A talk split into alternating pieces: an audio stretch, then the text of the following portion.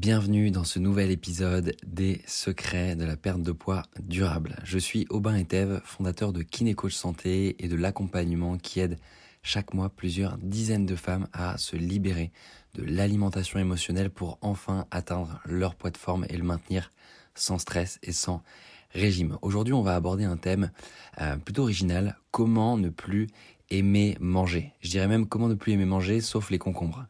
C'est la question en fait que m'a posée une amie ce matin en me disant qu'elle en avait marre d'aimer autant la bouffe. C'est comme si elle avait toujours envie de manger, c'est comme si dès que le repas arrivait, c'était vraiment euh, vraiment la fête, vraiment l'extase, toujours cette envie, ce, plaisir de manger finalement qui était tellement fort que bah elle s'en voulait en fait de manger autant et donc euh, de prendre du poids et euh, elle sentait que c'était une difficulté pour elle pour atteindre ses objectifs. Donc elle m'a dit comment ne plus aimer la bouffe sauf les concombres. Elle m'a dit que c'était ok pour elle de continuer à manger les concombres.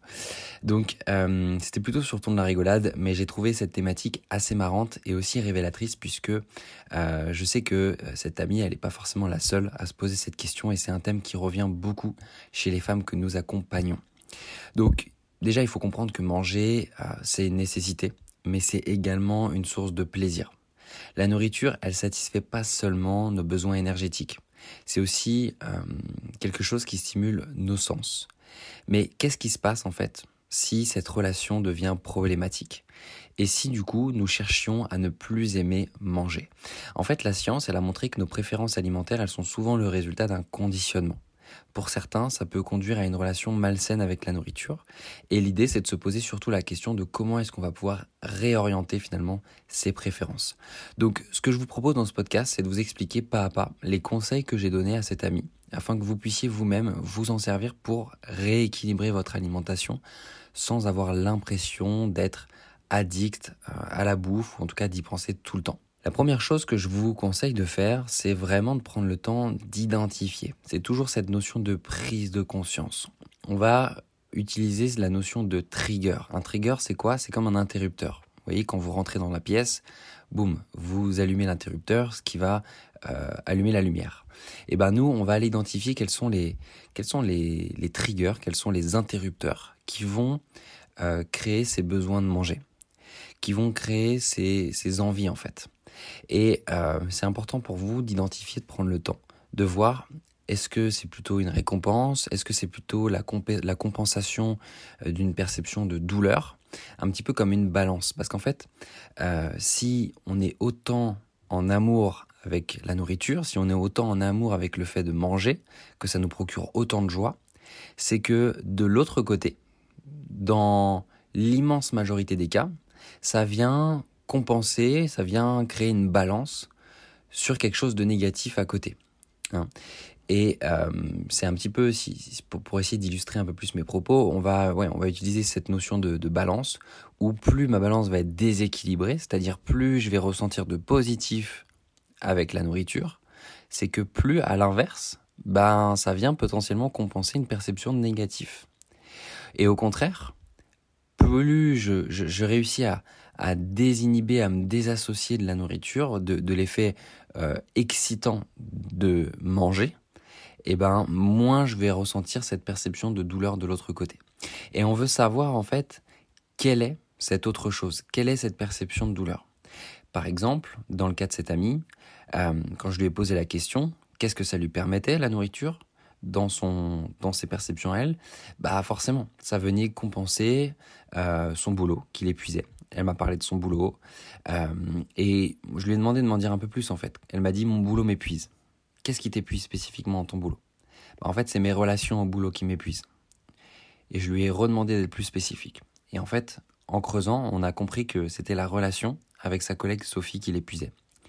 Elle avait euh, l'impression qu'elle ne se comprenait pas, elle avait l'impression de passer la journée à lui répéter la même chose, c'était épuisant pour elle, c'était fatigant, et euh, le soir, bah, le fait de manger, ça venait tout simplement compenser la perception de douleur, la perception de, on peut l'appeler comme on veut, hein, mais cette perception négative, elle venait être compensée par la perception positive de la nourriture. Et donc, plutôt que de se concentrer sur comment moins manger, comment moins aimer la nourriture, bah en fait, ce qui va être important dans le cas de cette amie, c'est qu'elle fasse bouger ce qui est possible de faire bouger plutôt dans la partie négative. Donc, qu'est-ce qui lui prend la tête et qu'est-ce qui l'épuise? C'est sa relation avec sa collègue Sophie. Eh ben l'idée tout simplement c'est d'aller déclencher quelque chose à ce niveau-là. Une vraie conversation avec sa collègue par exemple. Un changement dans l'équipe.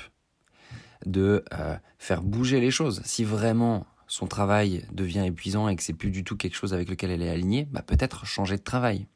Ou peut-être simplement voir plus de positif dans le négatif.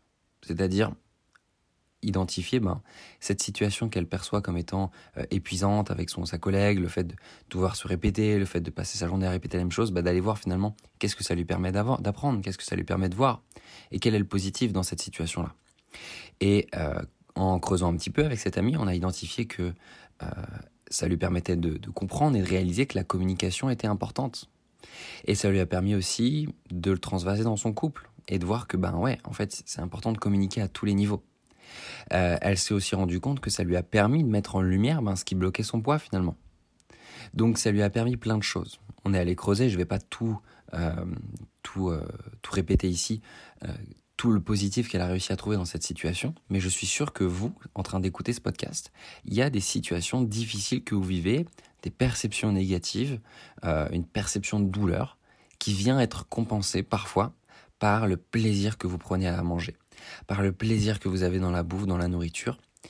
Et cette perception-là, elle peut être compensée, non pas en trouvant des techniques, des stratégies, euh, des choses pour essayer de moins manger, mais plutôt en allant voir qu'est-ce qu'il y a de positif dans ce que vous percevez difficile, négatif, ou alors tout simplement de passer à l'action, de faire bouger les choses dans ce qui est difficile pour vous dans votre vie.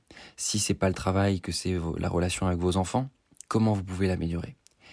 Quelles sont les actions spécifiques que vous pouvez faire? Des discussions, de la communication, du changement, quelque chose. Il y a toujours quelque chose à faire. Dans le couple, c'est pareil. Si vous avez besoin d'aide pour savoir comment le faire, comment activer les choses, bah faites-vous aider. Faites-vous aider par des amis euh, qui ont déjà vécu la même chose. Faites-vous aider par des professionnels qui sont euh, qualifiés pour, euh, pour vous aider à identifier et à résoudre ces problématiques. C'est vraiment super important.